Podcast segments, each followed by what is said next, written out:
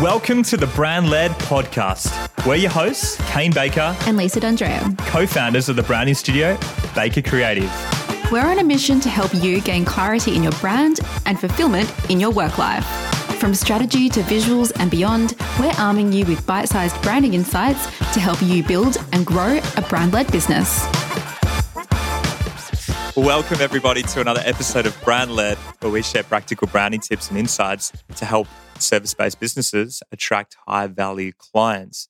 And today, Lisa and I are going to be talking about special specialization.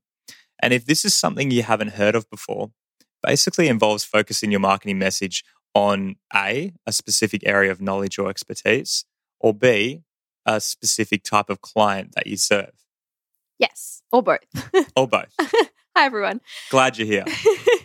yeah, this is something that I wish we did earlier with our branding studio because really, when you specialize, um, it's a scary thing to do, but you can become more memorable and distinctive in your market and you can really separate yourself from other generic offers, people who do everything. Yeah.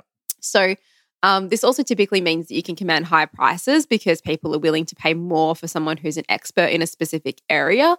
Um, it also makes it a lot easier to create things like content and you know market your business because you have a much narrower focus um, and you're spread less into different ideas really. Mm.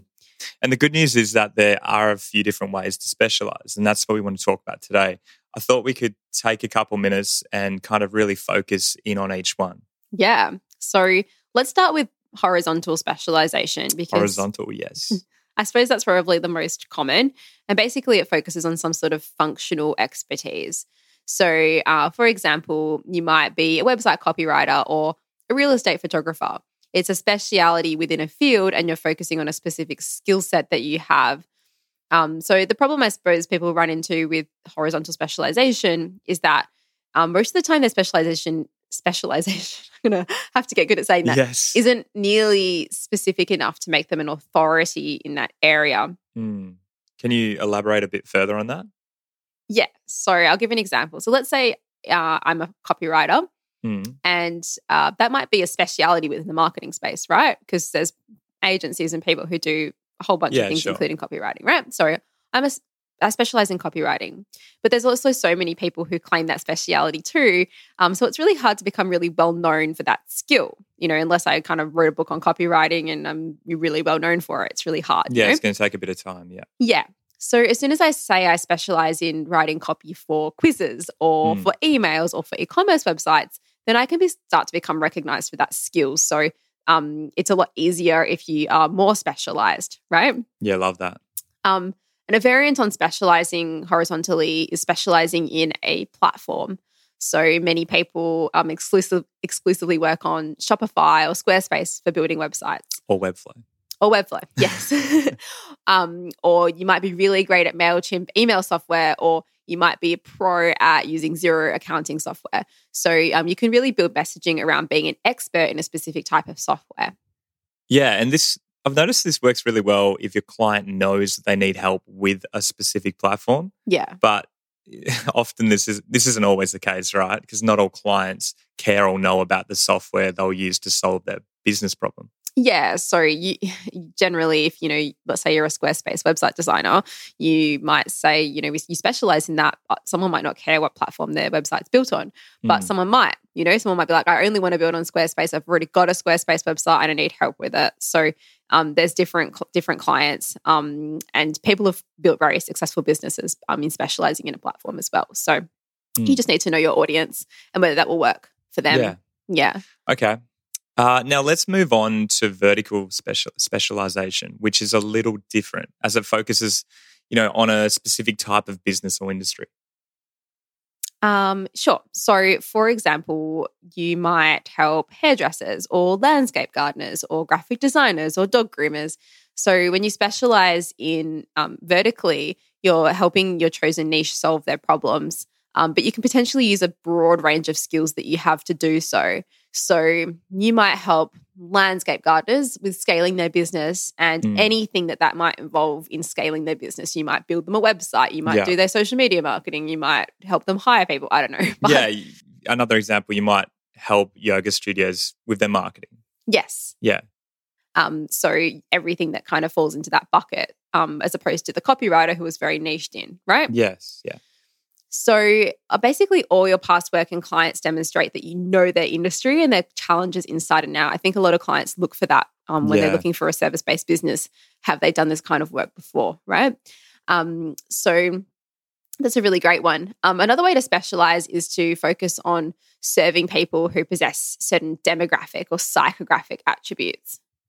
Um, so if you use demographic specialization, you'll focus on clients who maybe share some sort of observable characteristics, things like age or sex or family size or education level or income. Yeah. Um, so, for an example, you might have a business that works solely with women owned businesses um, or who have a master's degree or who are over 50 or who are pregnant. Um, so, if you're using demographic characteristics, you just want to be careful that they're relevant to your service. Um, most people don't like being targeted based on things like their age or their income unless there's a clear benefit to them. So, Yeah. Yeah, no, no. I love I love the way and the examples how you just summed that up. Uh, the next I want to talk about is psychographic special, specialization. Mm, I like And- this one. Yeah, and that's all about focusing on clients who share the same beliefs or world worldview as you do. Hmm And your clients might believe in, you know, being environmentally conscious or that we exercise too much or that technology is destroying kids' attention spans Yes. anti video games. I don't know. Uh, but when you think about the fact that people buy f- from those that they like and trust, sharing what you value does make a lot of sense, right? Yeah. So if you broadcast what you believe in and your values to your ideal clients, they're either going to love you or maybe not, or maybe I wouldn't say. Dislike you, but that's okay I too. wouldn't say. Yeah, yeah, exactly. Which is great. So you're going to attract the people who share your values and repel the ones who don't. So Yeah. And the last way to specialize is by helping people who find themselves in a specific situation. So, Lise, can you give us, uh, I guess, some more insight on on that?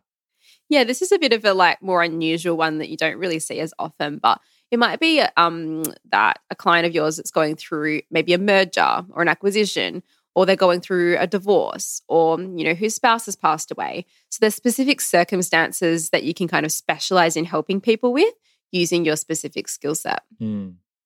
Yeah, it's interesting. Those examples are super specific, and something like a divorce doesn't happen often. Well, you would hope it wouldn't. Yeah. Um, so it can be really powerful to fully like lean into that and specialize helping helping that person get through that situation. Yeah, it's an interesting um, Mm. area of specialization.